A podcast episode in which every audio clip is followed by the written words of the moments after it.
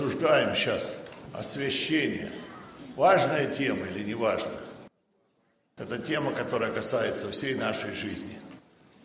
И мы уже говорили о том, каждый из нас на каком-то пути находится, на этом жизненном пути освящения. У Бога есть цель для нас, чтобы мы были подобными Сыну Божию, или как апостол Павел пишет, чтобы мы возрастали в меру полного возраста Христова, чтобы мы отобразили здесь образ, образ Христа. На земле мы призваны явить. Это такая задача, цель у Бога для каждого человека. Мы говорили о том, чтобы эта Божья цель стала нашей целью. И мы в этом стремились уподобиться Христу. Мы с вами об этом рассуждали. И мы рассуждали о шестой главе римлянам апостол Павел такую богословскую тему поднял в послании к римлянам о том, что Христос сделал для нас. Что Христос, он, мы имеем полноту в нем. Что мы имеем во Христе?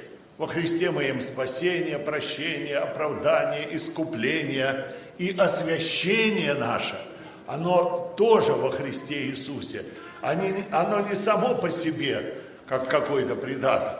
Как и жизнь вечная, она только во Христе Иисусе. И нам это надо уразуметь, вот это то, что сделал Господь для нас.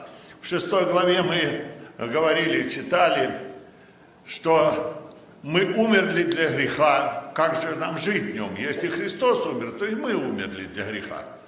Мы читали о том, что, зная, что ветхий человек наш распят с ним, чтобы упразднено было тело греховное, что умершие, если Христос умер, то и мы умерли. Это хорошо крещаемым объясняют на занятиях тоже.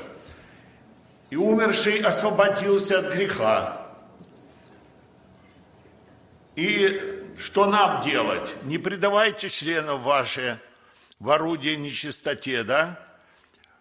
Но представьте себе Богу, вот зная, что Христос умер и воскрес, нам надо почитать себе мертвыми для греха, не предавать члены наших греху, а представить себя Богу. И грех не должен над нами господствовать. Это вот шестую главу мы с вами разбирали. И кому вы себя отдаете в рабы, того вы и рабы. Что мы стали, он говорит, благодарение Богу, римлянам пишет, что вы стали послушны тому образу учения, которому предали себя, чтобы мы, что мы освободились от греха, стали рабами праведности. И как вы предавали члены вашей нечистоте на беззаконные дела, так представьте – члены ваши в рабы праведности на дела святые. И 23 стих известен. Ибо возмездие за грех смерть, а дар Божий – жизнь вечная. А для нас, верующих, говорит, вы освободились от греха, стали рабами Богу, плод ваш есть святость, а конец – жизнь вечная. Это об этом рассуждали. Ну, кажется, такая позитивная глава. И Дальше, думаешь, Павел, а зачем ты седьмую написал? Вы ее читали? Седьмая глава негативная. Кажется, ну вот все, я верую, принял. Домой прихожу жене, я говорю, я умер для греха теперь. Я другой человек. Ну, начинается обычная жизнь, обыденная, и, и, и проявляется у нас что-то, то, что нам не совсем нравится. И вот апостол Павел – он был, знаете, когда он уверовал, в Дамаск пришел, помните, с Дамаска, ну, апостолы ему не поверили, что он верующий.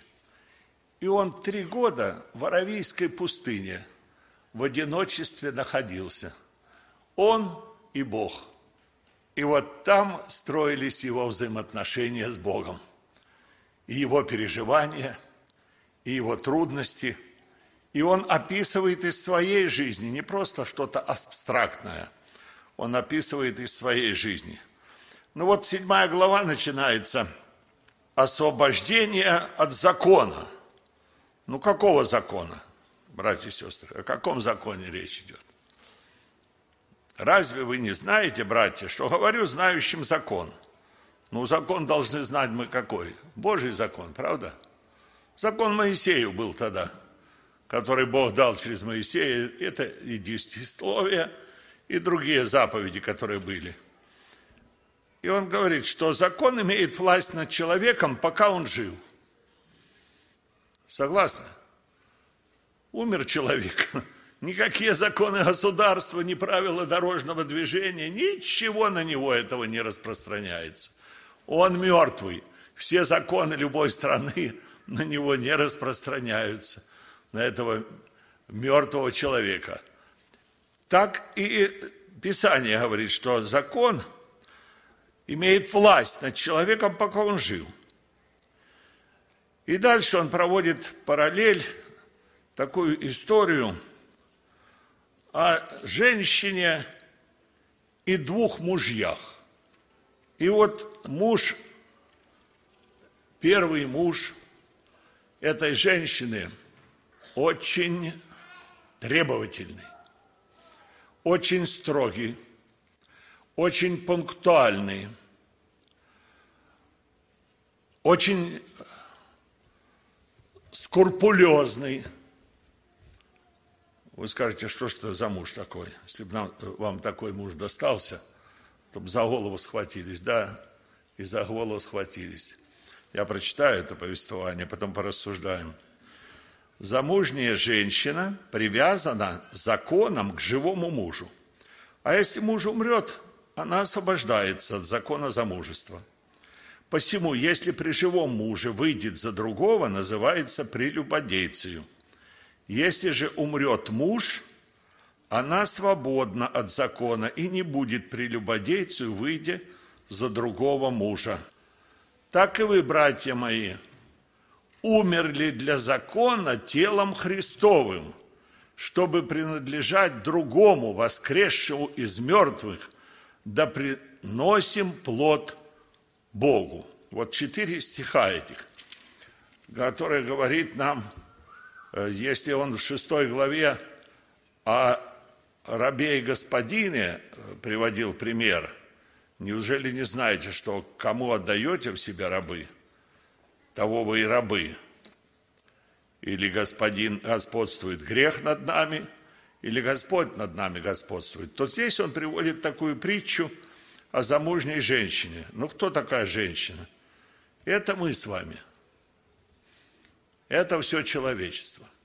И оно находится под законом, Божьим законом. И требование закона, оно не опускается.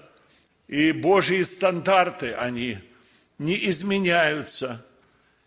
И закон этот очень строгий. И строгий до того, что если ты одну заповедь нарушил, то что ты весь закон нарушил – и проклят, кто постоянно не выполняет требования закона.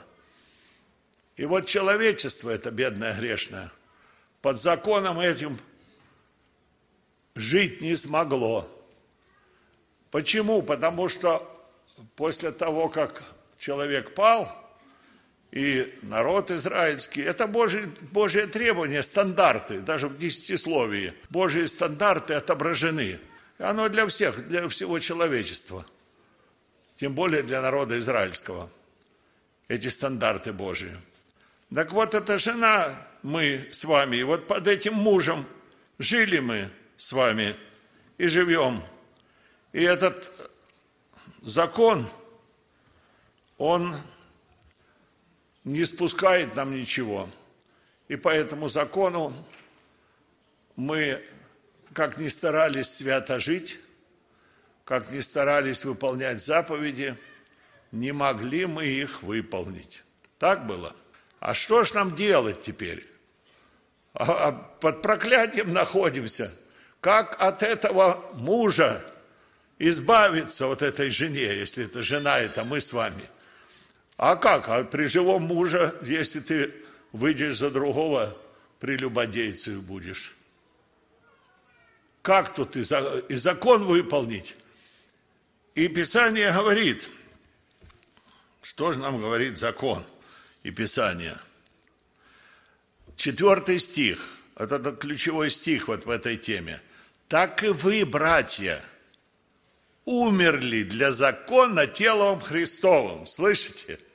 Оказывается, не муж тот умер, закон, законом тем ничего не случилось. Он остается. Но телом Христовым, когда Христос умер, для закона вот этого, он его выполнил сам. И он умер для этого закона. Так вы, братья, умерли для закона телом Христовым. А написано, говорит, любовь Божия объемлет нас, рассуждающих так. Если один умер, то и что? То все умерли.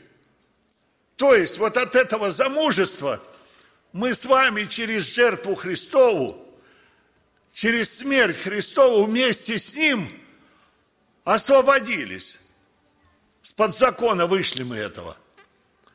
А что ж теперь? Для чего? Чтобы, для того, чтобы принадлежать другому, воскресшему из мертвых, да приносим плод Богу. А вот этот муж наш, он уже другой. Это не тот закон, который висел над нами, как домоклов меч. Знаете, есть такие семьи, которые такой вот закон. Там ни тронь, ни положи. Бывает, и жены так, мужей чистенький стоит, он ни, ничего не положить. Не... Вот такие законы в семье устанавливают. И, и тяжкая жизнь становится под этим законом. Писание говорит, что мы, но мы не под законом. Вот этим мужем мы развелись. И как мы с ним развелись? Через смерть Христову.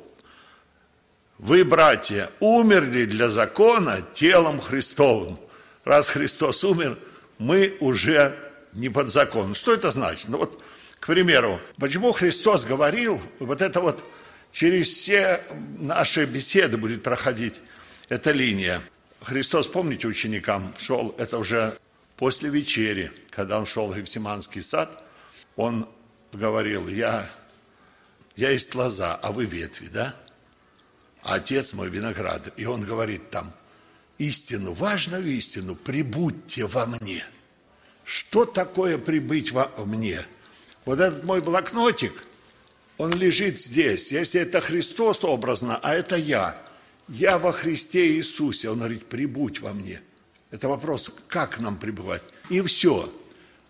Куда эта книга положится, куда ее отнесут, там и я буду. И когда его на крест вознесли, и я с ним сораспялся, помните? Он умер, и мы с вами умерли. Он воскрес, и мы с вами воскресли для новой жизни. И это открыт путь вот такой для всего человечества – он говорит, придите ко мне и во мне прибудьте. Он насильно меня не берет. Я сам должен прийти к нему. Он призывает, влечет, вразумляет, увещевает. Даже апостол говорит, умоляем вас, примиритесь с Богом. Он написано, во Христе примирил с собой мир. Как? Не вменяя людям преступлений их, братья и сестры. Во Христе Иисусе – эта сила такая, что сила Божьей любви, сила Его благодати, спасающей благодати, не вменяя. Ты только приди, признай грехи свои, покайся, вот как люди тут каются. И все, и прибудь во мне. Об этом мы будем рассуждать, как это в нем пребывать. Ну, как точно так, как мы пришли к нему когда-то грешниками, да? Раскаялись, я говорю, приняли Христа в сердце. А он говорит, а теперь вы во мне прибудьте. Если вы прибудете во мне, и слова мои у вас при, прибудут, то чего не попросите, говорит, будет вам. Мы имеем в нем полноту, в нем жизнь вечную, в нем спасение, оправдание. Оно только здесь, братья и сестры. Когда люди говорят, Бог дал дар жизни вечной. Да, дал дар жизни вечной. Ну все, Бог назад не забирает. Как будто дар жизни вечной, он где-то вот тут лежит. Да, дар жизни вечной. Братья и сестры, дар жизни вечной вот тут во Христе Иисусе. Он не где-то. Почему он говорит, прибудьте во мне? Да потому что а можно и не прибыть. Правда? Он насильно меня даже здесь не держит. Он хочет, чтобы мы ему добровольно служили, от сердца служили. Вот такое богословие мы исповедуем с вами. И вот когда мы дальше будем рассуждать об этом, значит, вот второй муж, и когда мы со Христом умерли, то мы теперь, говорит Павел, говорит, я обручил вас, помню, единому мужу.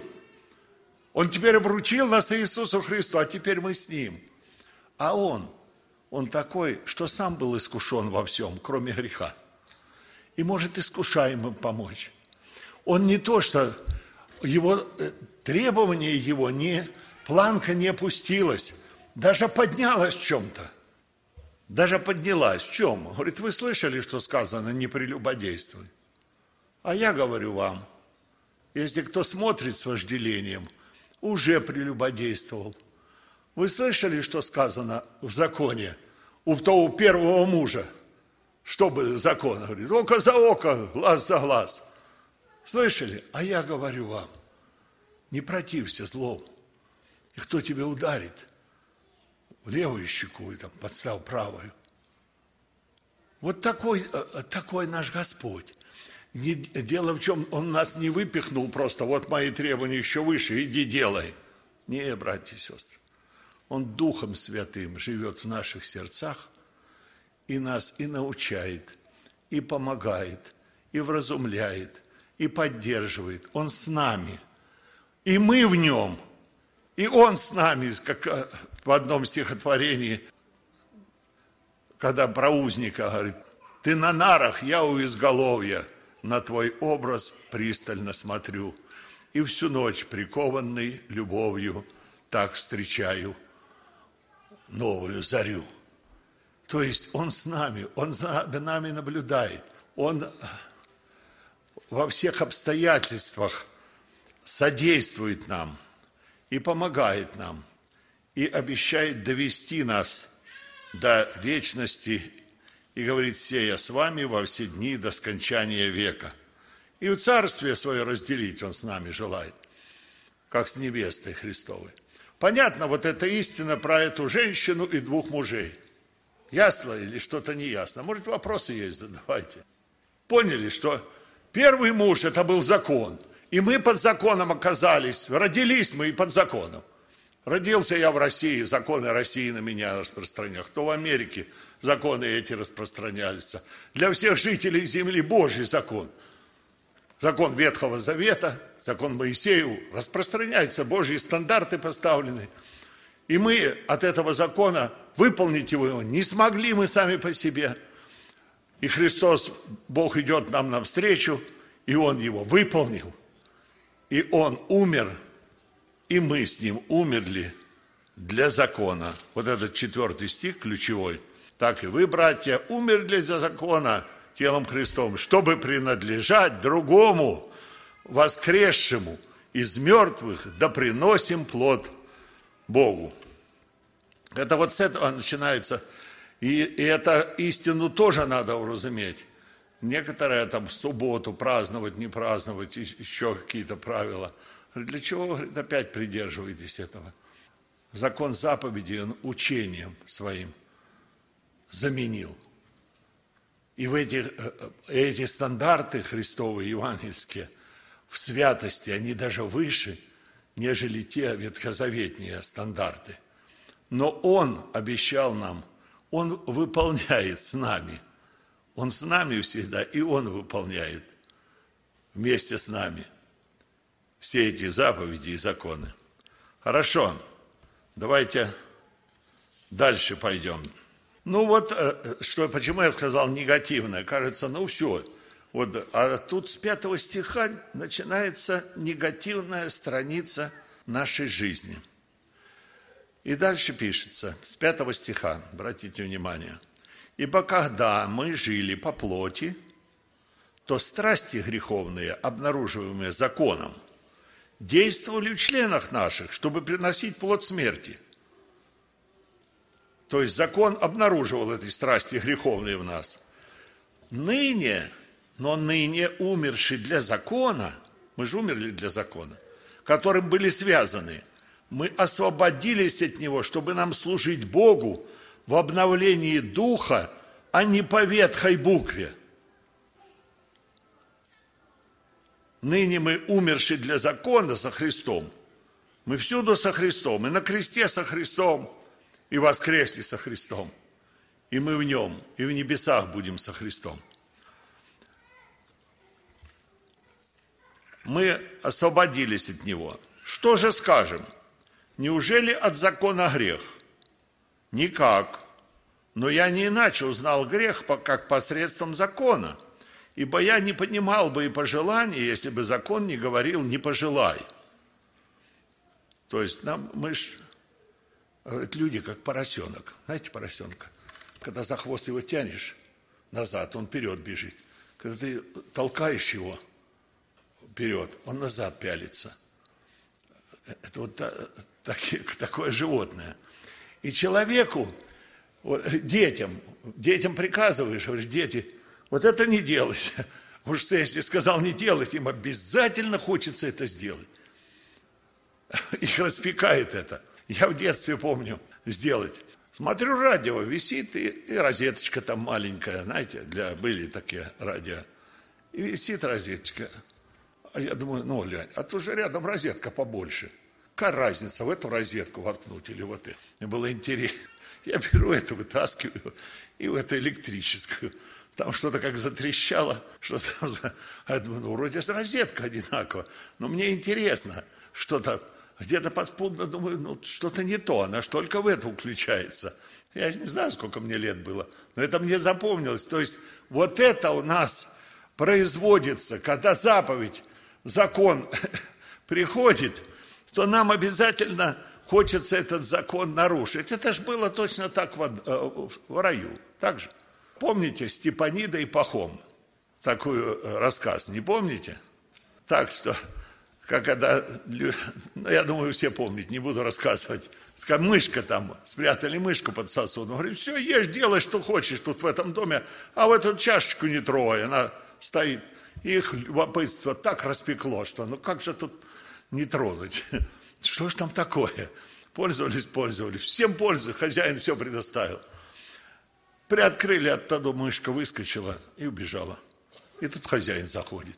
Говорит, я же вам говорил, не трогайте и выгнал их с дома. Они осуждали Адама с Евой. Вот если бы Адам с Евой не сотворили там греха, и мы бы только не носили последствий этого. Так вот и здесь тот же смысл излагается. Неужели от закона грех? Никак, но я не иначе узнал грех, как посредством закона.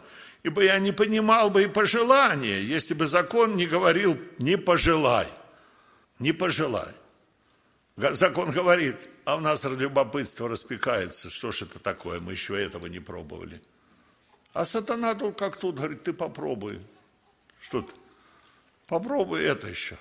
Но грех взял повод от заповеди, произвел во мне всякое пожелание, ибо без закона грех мертв.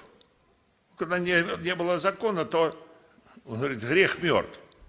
Я жил некогда без закона, но когда пришла заповедь, грех ожил. То есть у меня то, что запрещено Богом, у меня оно наоборот распеклось, это желание возгорелось сделать то, что Бог запретил. А я умер, потому что у меня грех ожил внутри, а возмездие за грех – смерть. И таким образом заповедь, данная для жизни, Бог говорит, не делай этого, да? Послужила мне к смерти. Мысль, вы еще со мною – братья и сестры. Да? А то, может, что-то, я ясно что-то говорю или на незнакомом языке. Потому что грех взял повод от заповеди, обольстил меня и умертвил ею. Вот через эту заповедь, которую Бог дал для жизни, грех обольстил меня и умертвил. Посему закон свят и заповедь свята, и праведна, и добра. Итак, неужели доброе сделалось мне смертоносным? Никак. Но грех, оказывающийся грехом, потому что посредством доброго причиняет мне смерть. Так что грех становится крайне грешен посредством заповеди. То есть я нарушаю, когда заповеди не было, я делал что-то. Хотя закон-то пришел при Моисея, а люди жили праведно и неправедно еще до закона, помните? Ной был праведник – Лот был праведник, Писание так называет, еще до, до Моисея. Ибо мы знаем, что закон духовен, а я плотян, продан греху. Ибо не понимаю, что делаю, потому что не то делаю, что хочу, а что ненавижу, то делаю. Если же делаю то, чего не хочу, то соглашаюсь с законом, что он добр. А потому уже не я делаю, но живущий во мне грех. Ибо знаю, что не живет во мне, то есть в плоти моей, доброе – потому что желание добра есть во мне, но чтобы сделать оное, того не нахожу. Доброго, которого хочу, не делаю, а злое, которое не хочу, делаю. Если же делаю то, чего не хочу, уже не я делаю, но живущий во мне грех. Итак, я нахожу закон, что когда хочу делать доброе, прилежит мне злое – ибо по внутреннему человеку нахожу удовольствие в законе Божьем, но в членах моих вижу иной закон, противободрствующий закону ума моего и делающий меня пленником закона греховного, находящегося в членах моих. Бедный я человек. Кто избавит меня от всего тела смерти? Благодарю Бога моего Иисусом Христом, Господом нашим. Итак, тот же самый, я умом моим служу закону Божию – а плотью закону греха. Вот эта война началась, борьба с грехом. Так что приходим мы домой, мертвые для греха, а там начинается обычная жизнь. И там мы раз что-то сказал, нагрубил, еще, а я ж мертвый. А вот такие мы мертвые. И вы знаете, через эту борьбу, братья и сестры, может быть, кто-то сегодня проходит эту борьбу – почти каждое возрожденное дитя проходило. Кто читал Перегрима, он только вышел из города разрушения, он попал куда? В топь уныния. Первое, что ему на дороге, наверное, встретилось такое. Топь уныния. И он с этого уныния выбраться не мог, пока там ему не указали ступеньки. В этой топе сидел. Так и верующий человек, когда кажется, ну все, я умер со Христом, Бог меня простил, оправдал, я дитя Его, теперь буду жить свято. Как будто этим решением оно все э, э, решается. Если бы оно так было, но начинается реальная жизнь, и вот ты смотришь, думаешь, ну что ты, хотел же, чем, вы знаете, ли, чем святей вы хотите жить, тем больше искушений и соблазнов вам встречается на пути. Живите беспечно – не думайте ни от какой святости. И искушений таких не будет. Как только начинаешь Бога любить, искать святости, стремиться быть похожим на Него, начинаются как будто все беды валятся на человека. И это проходили. Вы знаете, есть песни наши. Ну вот песни, псалмы. Я, я люблю псалмы, поэтому часто привожу. Я к Тебе, Господь, взываю из сердечной глубины. Взор и мысли простираю, я к пределам той страны, где любовью озаренной ты о славе сам царишь. И откуда осужденный, осужденным ты свой мир святой даришь. И там, ну это псалмы сильнейшие. Или вот псалом – я не знал, чей, а потом узнал он. И он мне стал так дорог, этот псалом. Безграничной милостью великой, властелин бесчисленных миров. Чем могу воздать тебе, владыка, за твою заботу и любовь? Ну-ка, открой этот псалом, оператор наш. Безграничной милостью великой. Слова просто прочитаем. Вы вдумайтесь в эти слова, что переживал этот человек, страдалец Господень, когда писал эти слова. У меня сборника нет. 1566, песня Возрождения. За твою заботу и любовь. Да, второй куплет. Пред тобой в торжественном наряде пробегает солнце и луна. Не твои ли ночью мириады рассыпает властная рука – с чем могу явиться безначальный для уплаты долга пред тобой? Бедный раб земли я сей печальной, истомленный жизненной борьбой. Слишком скуден дар мой пред тобою за твою святую благодать. Если даже я самим собою мог бы миг спасения оправдать. Нищий я и пламенной душою, лишь хочу из помутневших глаз уронить смущение пред тобою, огневой сверкающий алмаз. Океан греховного сознания я хочу излить тебе утеши и вложить хоть каплю раскаяния в тайники рыдающей души. Помоги мучительное бремя у креста заветного сложить, Чтоб слезами раны в умиленье пригвожденных ног твоих омыть. Из пучины зла святой рукою мне спасение вечное яви, Чтоб навеки утонуть душою в океане Божьей любви. Николай Петрович Храпов, служитель Божий, который почти 29 лет в тюрьмах просидел.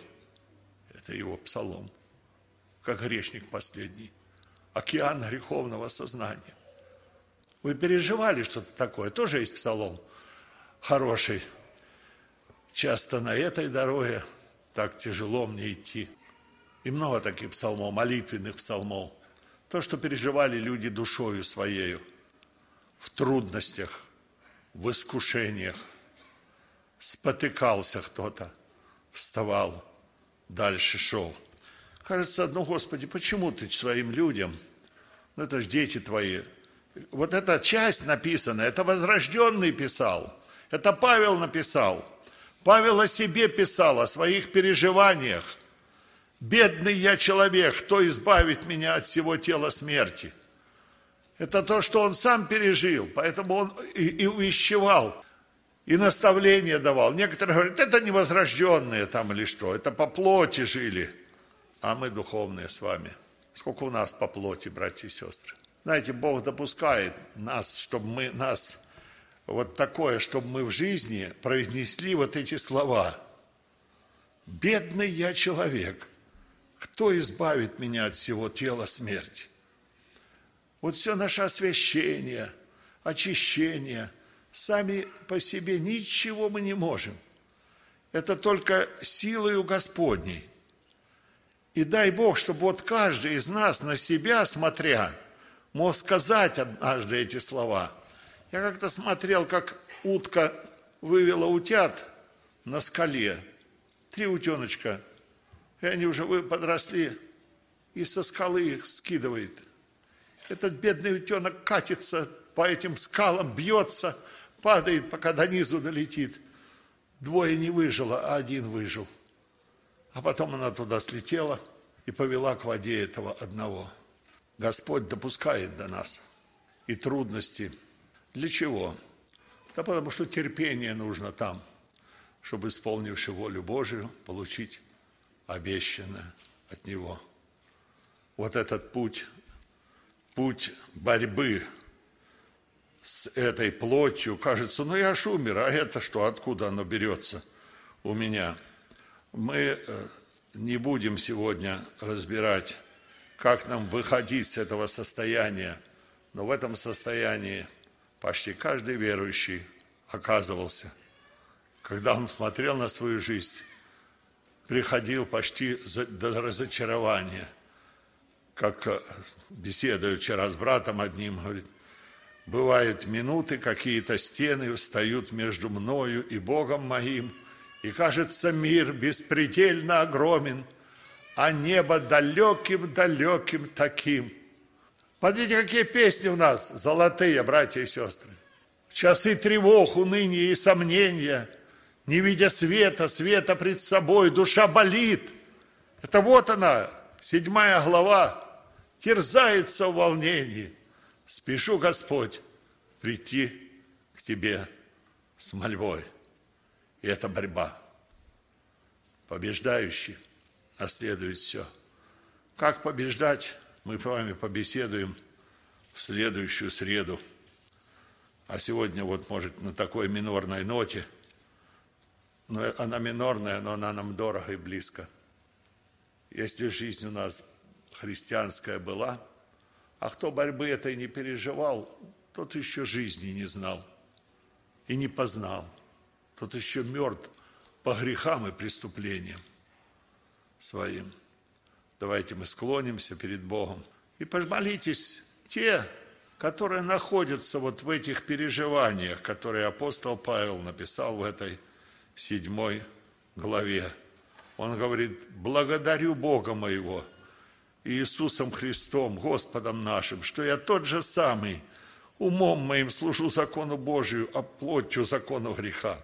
Знаете, есть такое свойство, свойство у дерева и свойство у металла. У металла свойство в воде тонуть, так? Он на дно сразу кусок металла ложит. А у дерева свойство плавать.